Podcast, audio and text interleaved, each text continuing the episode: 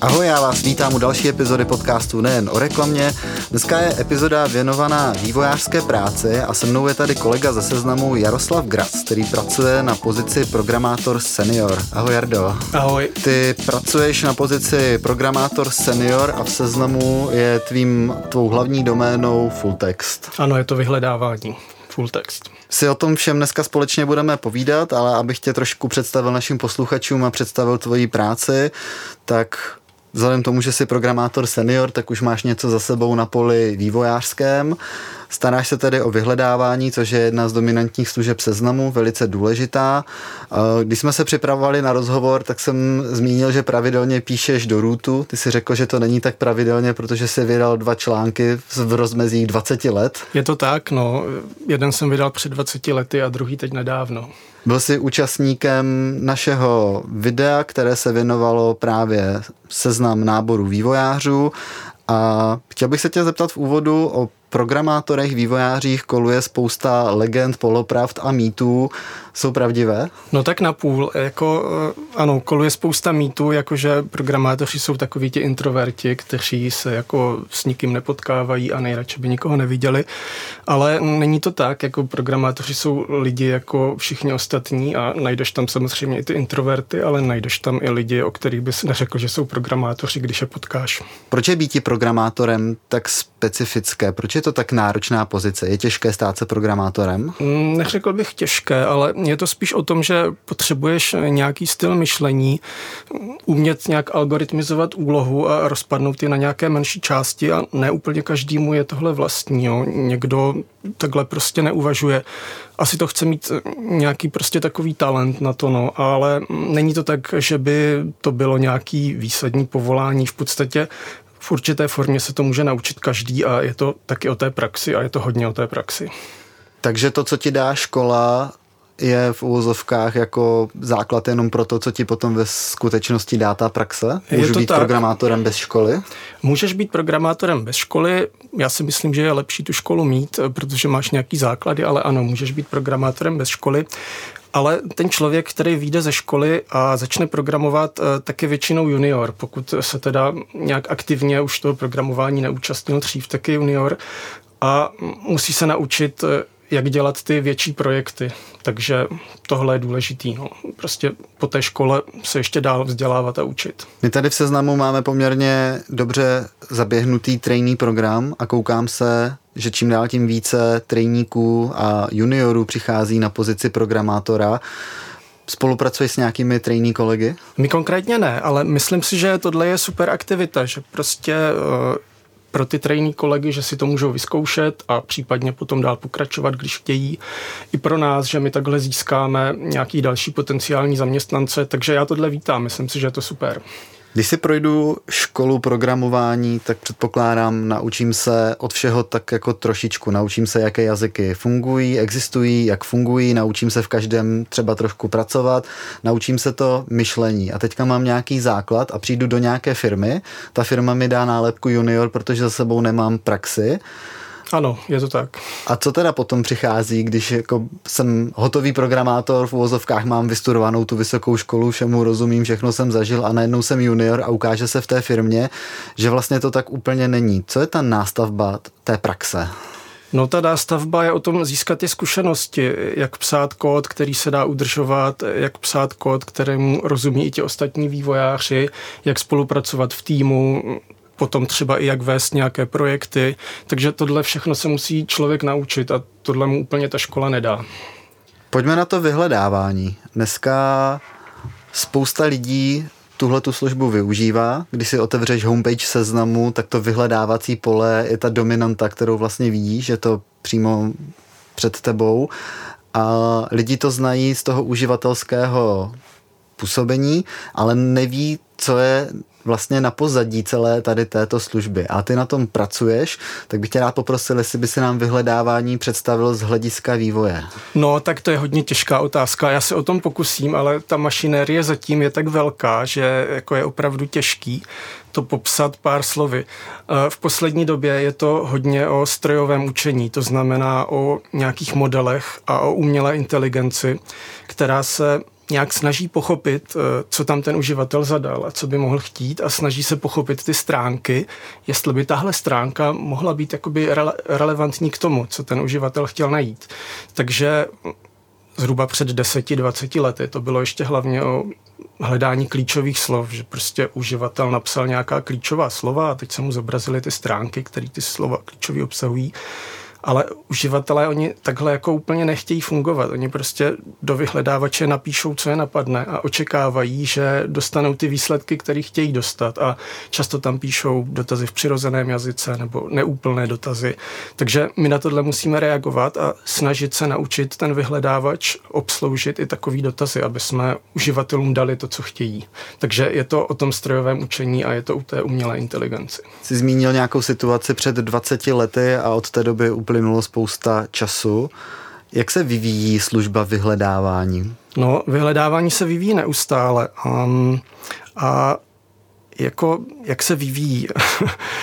My jsme nedávno udělali hodně velký technologický skok, když jsme použili v nějaké větší míře neuronové sítě, konkrétně Transformers modely, což jsou právě ty modely, který umí pochopit jazyk, jo, umí pochopit, eh, co ten uživatel vlastně chce a umí pochopit význam těch stránek. A tohle je to, co jsme eh, řešili vlastně v poslední době. To byl ten největší projekt, který jsme dělali. Můžeš nám ho trošičku představit? Jak dlouho jste na tom dělali? Co bylo, co bylo vstupní data? Jaký je výsledek té práce? No, zkusím to. Dělali jsme na tom skoro rok, dalo by se říct. A Eh, to byl takový projekt, eh, který když jsme se rozhodovali o tom, jestli ho budeme dělat, tak jsme věděli, že má hodně vysoký rizika, že to nemusí dopadnout. Bylo to úplně něco jiného, než jsme do té doby dělali, ale zároveň jsme věděli, že má velký potenciální přínos, takže to byl ten důvod, proč jsme do toho chtěli jít. A ta technologie těch eh, Transformers modelů Ona je hodně disruptivní, to znamená, že úplně redefinuje způsob, jak se věci dělají a jak je nad tím potřeba přemýšlet. Předtím to hledání bylo opravdu hlavně o těch klíčových slovech. Uživatel zadal ty slova a teď ten engine hledal stránky, které ty slova obsahují. A teďka hm, se ten dotaz převede do nějaké abstraktní matematické reprezentace, konkrétně vektoru, a hledají se stránky, které tomu v tom vektorovém prostoru co nejlíp odpovídají.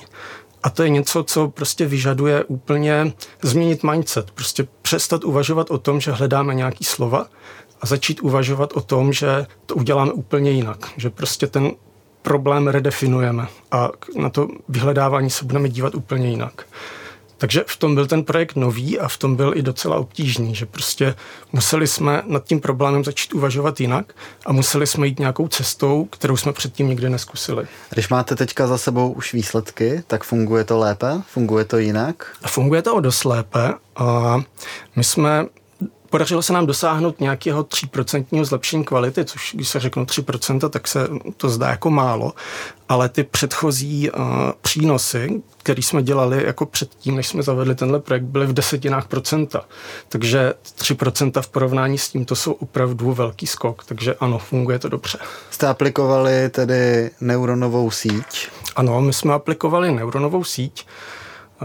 Ta neuronová síť, ona se jmenuje BERT, a jsou to nějaké Transformers modely a fungují tak, že reprezentují nějaký text jako matematický vektor a ten vektor nese význam toho textu. Takže potom, když já zadám nějaké heslo, které mě zajímá, tak se mu přiřazuje nějaká váha a řadí se do konkrétního daného vektoru podle nějaké... Funguje to trošku jinak. Když zadáš nějaký dotaz, tak se spočítá vektor toho dotazu. Ty vektory jsou mnohodimenzionální, můžou mít třeba 256 dimenzí. A potom se v nějakém vektorovém prostoru hledají ty nejbližší dokumenty. To znamená, hledají se dokumenty, které jsou k tomu vektoru dotazu nejblíž. A tahle vektorová reprezentace se potom následně využívá i při relevanci, při tom řazení těch dokumentů. Takže je to nějaká, místo práce se slovy, je to práce s vektory, které nesou uh, informaci o významu. Jak náročné to je na výpočetní kapacity? Je to hodně náročné, uh, ale jsou metody, jak se té náročnosti jakoby jak tu náročnost snížit za cenu nějakého mírného snížení kvality. My jsme použili siamský model, který nám umožňuje ty vektory těch dokumentů předpočítat, to znamená, nemusíme je počítat při tom vyhledávání a pak už je to jenom o tom porovnání těch vektorů. Nemusí se tam provádět inference toho modelu, to znamená výpočet těch vektorů pro ten dokument.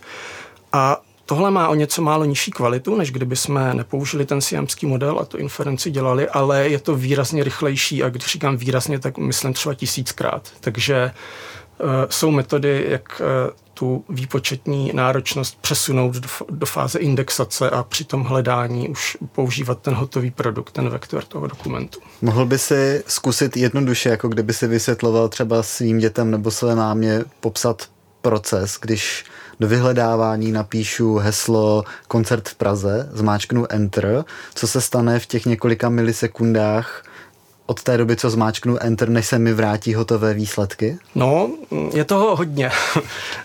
Spočítá se vektor toho dotazu, to znamená nějaký vektor, který nese informaci, co tím vlastně ten uživatel mohl chtít.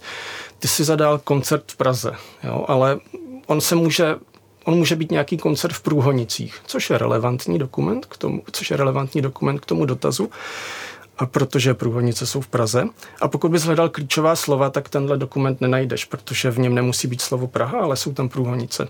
A ten model právě tohle umí řešit. Ten model ví, že Průhonice jsou významově blízko Prahy a tím pádem dokáže najít i takový dokument, který neobsahuje všechny ty slova z dotazu, ale zároveň je k tomu relevantní. A to nám právě umožňuje ten jazykový model a ta vektorová reprezentace jak dotazu, tak i potom toho dokumentu. Dobře, teď se dostávám ke strojovému učení. Jak je náročné vytvořit ty vazby mezi slovy, aby právě ta umělá inteligence věděla, že průhodnice leží v Praze a přiřadila si to k tomu danému vektoru. Jak do toho nalíváte data? No, to je výpočetně ta vůbec nejnáročnější část. Eh, my data bereme jakoby stránky, které máme z robotovi, v robotovi, to znamená český internet, který máme někde stažený, takže vezmeme ty stránky a na tom učíme ten model. A ten model, on se, snaží, on se učí tak, že se snaží predikovat nějaká slova, která si vymaskuje. Když máš třeba větu, na podzim padá ze stromů, tak člověk dokáže doplnit listí. A ten model se učí přesně takhle. Jemu se dá věta, na podzim padá ze stromů a zamaskuješ to slovo listí a ten model to má predikovat. A on se postupně učí tady tyhle věci predikovat a čím dále se učí a na čím větší množství textu, tak eh, tím lepší znalosti má o, o těch jazykových vazbách, ale i o faktických vazbách. Ten model se dokáže naučit i fakta. Třeba kdyby se z toho modelu zeptal, jaká je nejvyšší hora v České republice, tak on dokáže říct, že sněž, sněžka, protože eh, ta sněžka se často vyskytuje v kontextech nejvyšší hora v České republice. Takže ten model se naučí, jak eh, tu syntaktickou formu, jak ty slova často bývají za sebou a co dává smysl a co ne, tak i ty fakta, které jsou v tom textu obsaženy. Dokázal by si říct z hlavy ten poměr, kolikrát ten stroj udělá chybu než se dopočítá toho správného výsledku, protože on musí pracovat s správnými i špatnými uh, odpověďmi se stejnou váhou, předpokládám. A... To, jsou, to jsou astronomická čísla, jo. Já teďka mm-hmm. nebudu říkat to číslo, protože oni jsou opravdu astronomická, pro člověka nepředstavitelná. My jsme ten uh, pro model trénovali na stovkách gigabajtů textu a trvalo to uh, asi 20 dní, jo. A ten počítač je rychlý, on udělá za sekundu miliony operací. Takže si asi dokážeš představit, jako, jak, jaký výpočetní výkon to stojí a kolikrát se ten počítač splete, než se jakoby dostane k nějakému použitelnému modelu, než Chápu. se to naučí. Ty jsi ještě v úvodu vyprávěl o tom, že máte uložený český internet, rozuměl jsem správně? Ano, my máme v Robotovi stažený český internet a máme tam nejenom český, my máme samozřejmě ten zahraniční, ale dá se říct, že toho českého máme asi nejvíc, takže ano, máme český internet. A můžu se zeptat, kolik asi tak gigabajtů, terabajtů obsahuje český internet? V gigabajtech ti to neřeknu, ale v Indexu máme teďka miliardu stránek. To nejsou jenom ty české stránky, jsou to i zahraniční, ale je to řádově v miliardách stránek. Dostáváte nějakou zpětnou vazbu od uživatelů a od testů právě na váš výsledek vaší práce? Od lidí, co vyhledávání používají? Mm, dostáváme zpětnou vazbu, my jednak děláme AB testy, takže my víme, jestli se to těm uživatelům ta změna líbí nebo nelíbí. Takže jednak z těch AB testů víme, že jsme se zlepšili a dostáváme i zpětnou vazbu jakoby zvenku. Lidi říkali, že se jim to vyhledávání zdá nějaký lepší teďka, takže ano. To je dobře.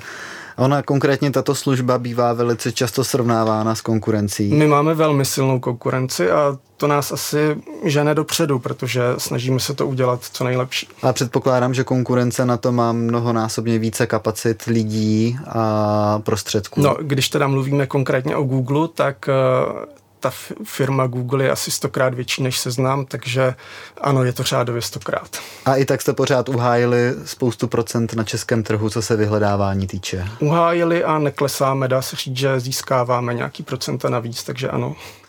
Kolik lidí vás to dělá? Jak vypadá váš pracovní tým full textu? Eh, no tak eh, těch týmů je víc, eh, takže já můžu mluvit třeba o tom, já už jsem vystřídal víc týmů, když jsem byl v seznamu, můžu mluvit o tom týmu, ve kterém jsem teď a je nás tam šest vývojářů a tři produktáci, ale to samozřejmě není celý full text, je ještě spousta dalších týmů, takže já nevím, když to nějak tak odhadnu, tak řekněme, že full text dělá tak kolem stovky lidí.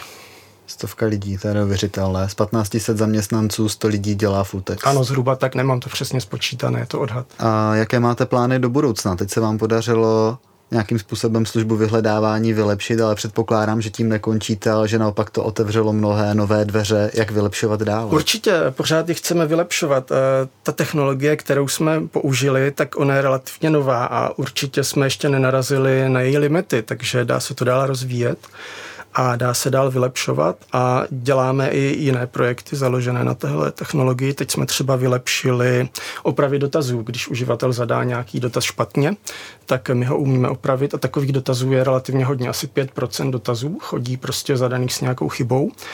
A k tomu jsme použili stejnou technologii, Transformers modely, který prostě se na ten dotaz dokážou podívat a potom podle toho významu dokážou ten dotaz opravit, co asi ten uživatel doopravdy chtěl.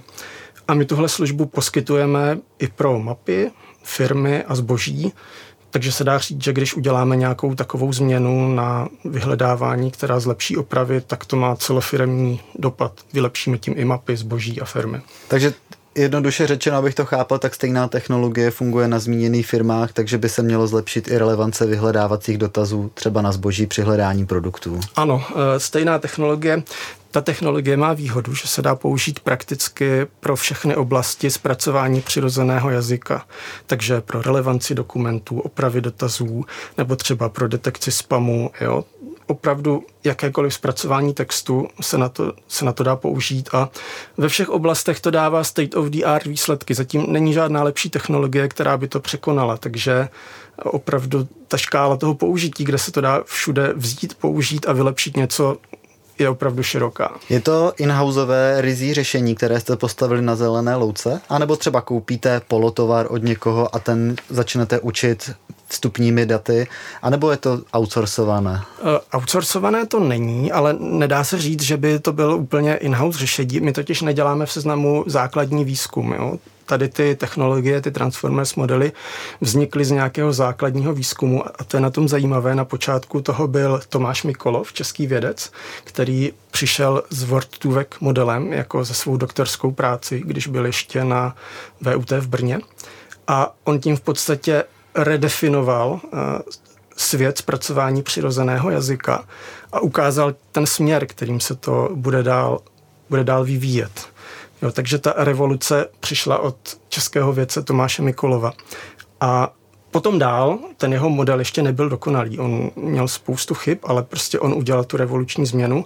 A potom dál už to byla postupná evoluce. Chytly se toho velké firmy Google, Microsoft, Bing a ty modely dál rozvíjely. Mm-hmm. Takže je to postavené na téhle technologii neuronové sítě, embeddingové modely a e, my jsme vzali ten jakoby model z nějakého základního výzkumu a ten jsme naučili. A naučili jsme ho na těch českých testech, textech na tom českém internetu. Máš tedy, použiju slovo produkt, a je tento produkt Můžete ho prodat, dát ho někomu dál? Používá ho někdo jiný kromě seznamu? Prodat ho můžeme, ale my ho neprodáváme. My jsme teďka zveřejnili nedávno model, který se jmenuje Smolíček a to je právě ten model, který jsme naučili pro vyhledávání a používáme ho teďka i pro spoustu dalších úloh. Takže kdo chce, může si ho vyzkoušet. Je to zveřejněné a tím jsme, doufám, trošku přispěli i k zlepšení jakoby zpracování češtiny, protože eh, nevím o žádné jiné firmě, která by dělala takový model přímo specializovaný na češtinu. Jsou pro angličtinu, těch je spousta, ale pro češtinu to, pokud vím, děláme zatím jenom my. Máte už nějaké zpětné vazby, co se smolíčka týče? Už si to někdo, už to někdo využívá? Eh, máme zpětnou vazbu a ano, začíná se využívat, takže uvidíme dál, jak moc se bude využívat.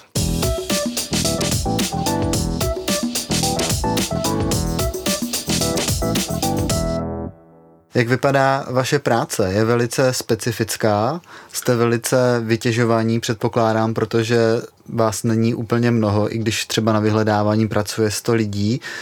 Jak vypadá váš tým a váš pracovní den a vaše náplň práce? Není to asi nic zvláštního. My pracujeme standardně, používáme agilní metodiku. Není to teda konkrétně Scrum. Fungujeme tak, že máme 14-denní sprinty a vždycky dvakrát týdně nějaký meeting, kterému říkáme tea time, kde se probírá aktuální stav těch tásků, které tam jsou a samozřejmě eh, nějaké operativní věci se řeší hned, ale nemáme takové ty daily stand-upy eh, a mě to třeba osobně vyhovuje, a ty daily stand-upy nemám rád a myslím si, že to vývojáře zbytečně stresuje.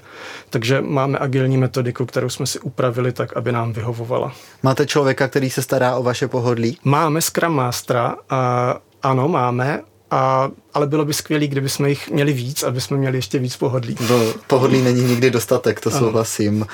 A co konkrétně, ty pracuješ v Brně? Máte toho člověka přiřazeného v Brně? My máme člověka a on je přiřazený pro víc týmů, takže hmm. ano, je z Brna, ale nevěnuje se full time jednomu týmu, věnuje se víc týmů. A čím vám ten život může zpříjemnit? Může nám život zpříjemnit tím, že třeba plánuje nějaké schůzky nebo se stará o to, aby jsme měli všechno, co ke své práci potřebujeme.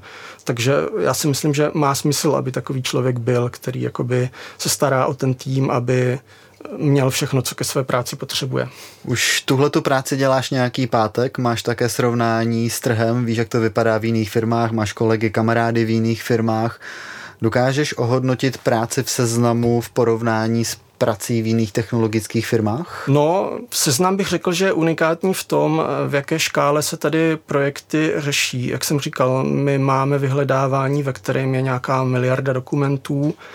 Teďka máme nějaké vlastní hardwareové řešení, kde to běží, máme vlastní datová centra a nevím o tom, že by to v takovém rozsahu někdo v České republice dělal. Takže v tomhle je seznam unikátní, že tady se odělají opravdu velké projekty, které používají miliony lidí, které musí obsluhovat desítky tisíc requestů za sekundu a my si to děláme v podstatě od základu, to znamená, že my si infrastrukturu nepronajímáme, stavíme si datová centra, stavíme si vlastní Kubernetes klastry a v podstatě si to provozujeme celé sami v docela velkém rozsahu.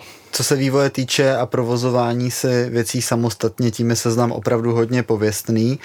Je tady spousta kolegů, kteří říkají, že by nikdy nepustili do našich kódů a do našich interních systémů externí vývojáře z mnoha důvodů. Jak ty se na to koukáš? Mohlo by to někdy pomoct, anebo naopak nasekat paseku? Já si myslím, že bych nebyl tak striktní a klidně bych tam ty externí vývojáře pustil. Ono totiž, když máš nějaký mechanismus, jak zajišťuješ eh, kvalitu kódu, to znamená nějaký code review a merge requesty, tak si myslím, že se dá udělat to, že ti externí vývojáři vývojáři můžou pracovat a vždycky to nějaký interní vývojář předtím, než se to dostane do nějaké produkce, tak eh, se na to podívá a ten merch request schválí nebo neschválí. Takže já si myslím, že by to bylo možné. Kdyby přišel někdo z externí firmy, plácnu, máte projekt, projekt má nějaký deadline, ten deadline nestíháte, protože jste poddimenzovaní, potřebujete na to dva, tři lidi, tak si někoho najmete na krátkodobou výpomoc. Je tohle to reálné, anebo než byste toho člověka naučil ty procesy, tak by ten deadline vypršel?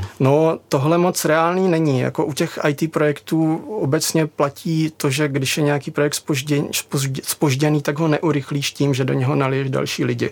Právě protože nějakou dobu trvá, než se ten člověk zapracuje a ze začátku on ten člověk v podstatě není přínosem, protože eh, potřebuje se naučit, jak se to dělá a potřebuje i nějakou pomoc od nějakého vývojáře, který ví, jak se to dělá. Takže tohle to nic neurychlí. Pokud máš nějakou deadline, tak nalívat do toho lidi, který o tom nic neví a musí se učit, tak tohle bohužel nepomůže. A jak často se vám stává zmíněná situace, že pracujete pod tlakem, pod narůstajícím tlakem? Neřekl bych, že tohle se v seznamu děje. Eh, my pracujeme v nějakých krátkodobých sprintech a ty úkoly, které si dáváme, jsou spíš takového krátkodobějšího charakteru. Jsou samozřejmě i nějaké dlouhodobější projekty, ale ty se zase snažíme rozpadnout na nějaký menší tásky. Takže my v podstatě v každé chvíli víme, v jakém stavu je ten projekt a jestli ho stíháme nebo ne. A pokud ho nestíháme, tak eh, s předstihem můžeme udělat nějakou akci, prostě řekneme, tohle nestihneme, posuneme termín, anebo potřebujeme nějakou pomoc tím. Takže neřekl bych, že pracujeme pod nějakým tlakem, spíš se to snažíme řešit agilně, když se něco takového stane a řešit, co s tím dál. Ale to vlastně není úplně náplní vaší práce, na to máte prostě projektáky, kteří tohleto Určitě, ukluví. tuhle práci dělají projektáci a hlídají, v jakém je ten projekt stavu a jestli se stíhá nebo ne. Což se řeší v rámci těch 14 denních sprintů zejména. Nejenom, když je to nějaká, nějaký dlouhodobější projekt, tak on je rozpadnutý na ty menší tásky a my víme zhruba, kde jsme a kolik nám toho zbývá, takže dokážeme predikovat, jestli to stihneme v nějakém horizontu nebo ne. Může ve vašem řemesle, konkrétně tady v seznamu, fungovat takovéto přelívání kapacit? My jsme se o tom bavili z hlediska externí firmy, tam to smysl úplně nedává, ale plácnu. Mapy mají své vývojáře, zboží má vývojáře, Fulltex má vývojáře. Jedni mají trošku volnější ruce a druhým teče termín. Je to důležitá změna, která se musí provést. Je možné chytit dva, tři lidi z vedlejší služby a převést je k sobě a nechat je udělat nějakou dílčí část toho projektu? Myslím si, že je to možné. Ta technologie v rámci seznamu je často sdílená, takže to není tak, že ten člověk, co tam přijde z jiného týmu, by začínal od nuly.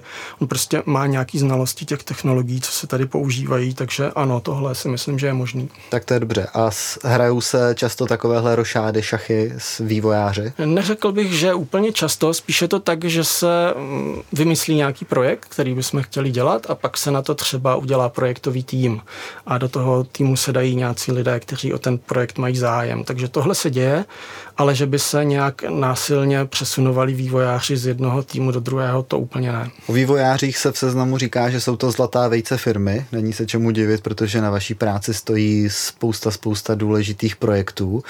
A také je to pozice, která krom toho, že je ceněná, tak velice dost fluktuuje.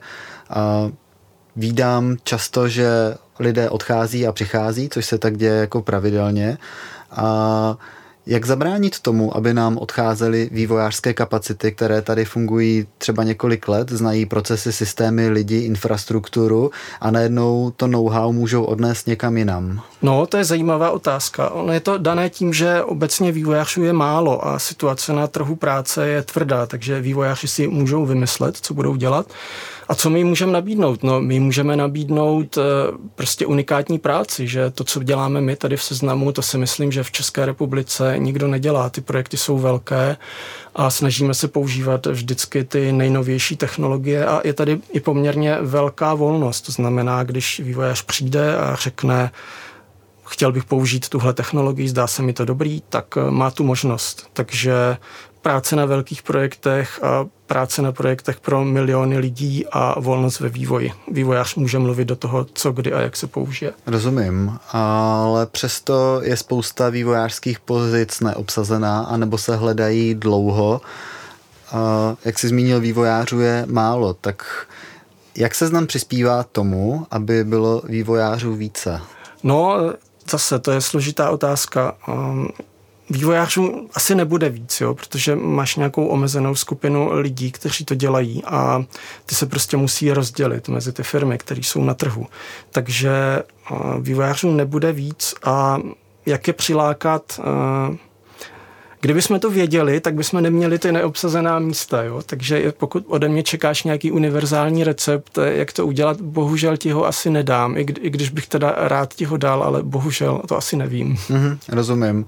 Ale zmínili jsme onen trainee program, který tady funguje, takže můžete v úzovkách odchytit eh, mladistvého při studiu vysoké školy, dát mu tady nějakou praxi, naučit ho základy a potom mu třeba nabídnout lukrativní zaměstnání, tak to je třeba jeden z nástrojů, který napadá mě. To můžeme a výhoda je, že i ten training programátor si tady může sáhnout na ty velké projekty a může si sáhnout na ty velké data, kterými máme, takže tohle můžeme nabídnout a to si myslím, že je výhoda. Dokázal by si nacenit časově, alespoň zhruba, jak dlouho by to trvalo člověku, který je průměrně až nadprůměrně inteligentní, má logické myšlení, ale absolutně nikdy neprogramoval. Takový člověk, který se rozhodne stát se vývojářem, za jak dlouho by byl ten člověk schopný stát se v úvozovkách plnohodnotným členem týmu, aby mohl dělat alespoň základní vývojářské úkony?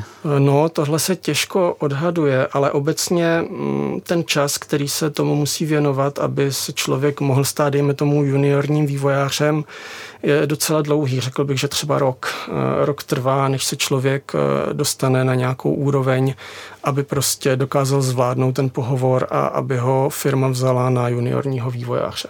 Já jsem nedávno měl rozhovor s jedním z tvých kolegů a ten mi řekl vysoká škola plus 10 let praxe. To už je senior. Vysoká je škola senior. plus 10 let praxe, to už je senior. A samozřejmě pokud chceš někoho na seniorní pozici, tak hledáš takové lidi.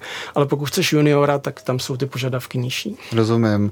Ale rok před předpokládám s každodenním zacvičováním, koukání ano. se do kódu a studiem, to je důležité. Ano, je, to studium musí být pravidelný a prakticky každý den. No. Nemáš takzvanou kódovou slepotu. Vlastně dá se říct, že velkou část života koukáš do nějakých kódů. Máš ty niance toho kódu už vypálené v paměti, víš, jak to funguje. Nestává se ti právě díky tomu, že přehlížíš nějaké určité věci, protože když si představím sebe, já lehce pracuji třeba s SQL, tam jsou taky nějaké jednoduché vazby, ale nemám ho tak zajeté, což znamená, že po sobě neustále všechno kontroluji a přemýšlím, jestli ty podmínky fungují tak, jak mají fungovat, ale ty už to máš zajeté takovým způsobem, že když koukáš do toho kódu, tak už ti to naskakuje samo. Nestávají se ti třeba díky tomu nějaké chyby, nebo nemůžeš třeba přehlížet věci? Nebo naopak už to máš tak vydrilované, že se ti to vůbec nestává? Každý člověk dělá chyby, i vývojáři dělají chyby. Ti seniorní vývojáři dělají těch chyb méně než ti juniorní, ale pořád je dělají. A proto je potřeba zavést nějaké mechanismy, aby se, těch, aby se ty chyby eliminovaly. To znamená psát testy ke kódu a dělat code review. To znamená, že na každý kód se musí podívat nějaký jiný vývojář a pak je velká šance, že to, co ten jeden vývojář přehlídnul, tak ten druhý uvidí. A tohle my děláme, takové mechanismy my máme, takže uh, snažíme se takhle ty lidské chyby eliminovat. Když si sednou vedle sebe dva vývojáři, každý dostanou stejné zadání, každý bude pracovat ve stejném jazyku a začnou psát ten kód, bude ten kód identický, anebo má vlastně každý vývojář takový svůj specifický rukopis psaní kódu? No, nebude identický, rozhodně ne, protože těch přístupů k tomu problému a možných způsobů řešení je spousta, takže ty kódy rozhodně nebudou identický. A myslím si, že to nevadí. Ono se nedá jako říct, že by jeden kód byl horší než druhý. Pokud ten kód řeší tu úlohu, kterou řešit má, to znamená nějaký produktový požadavek, tak a oba to řeší, tak jsou oba dobré. A vývojových jazyků je spousta v seznamu pracujeme zejména se kterými a jaký je mezi nimi rozdíl? Eh, my vždycky používáme takovou technologii, která se na ten projekt eh, nejvíc hodí. To znamená, na frontendu to bude něco jiného než na backendu. My na backendu používáme hodně C++, eh, teďka i trochu Rust. A je to kvůli tomu, že my potřebujeme vysoký výkon. Ty problémy, které řešíme, prostě hledání v indexu miliardy stránek, tak eh, potřebujeme co nejvyšší výkon, aby jsme na to potřebovali co nejméně hardwareu. Ten hardware samozřejmě stojí peníze a když ten kód napíšeme neoptimálně a budeme potřebovat dvakrát víc hardwareu, tak eh, ty částky jdou potom do desítek až stovek milionů, který by se takhle jako zbytečně propálily. Takže my potřebujeme jazyk, který je rychlý a tohle nám splňuje to C++, ale to samozřejmě neznamená, že by se všude mělo používat C++. Je to vždycky o tom projektu. Na frontendu je třeba mnohem lepší Python, ve kterém je ten vývoj rychlejší. Takže vždycky vybíráme jazyk podle toho projektu a na co se to hodí. A jak si ulehčujete práci? Máte editory, které vám pomáhají psát kód, nebo to prostě klepete v každý symbol manuálně? To je hodně individuální. Tady zase v seznamu může každý použít, co chce. Někdo píše kód ve Vimu, což je úplně ten nejzákladnější editor pro ty hardcore programátory. Někdo používá vývojový prostředí, uh, už nějaký jako obrovský, který mu automaticky doplňuje, co potřebuje. Takže každý podle toho, co mu vyhovuje. Každý si může zvolit, co chce. A baví tě to? Věděl jsi od mala, že budeš chtít být vývojářem? Lákali tě jazyky, matematika, syntax, vazby? No, mě to baví. To je důvod, proč to dělám, že mě to baví, ano.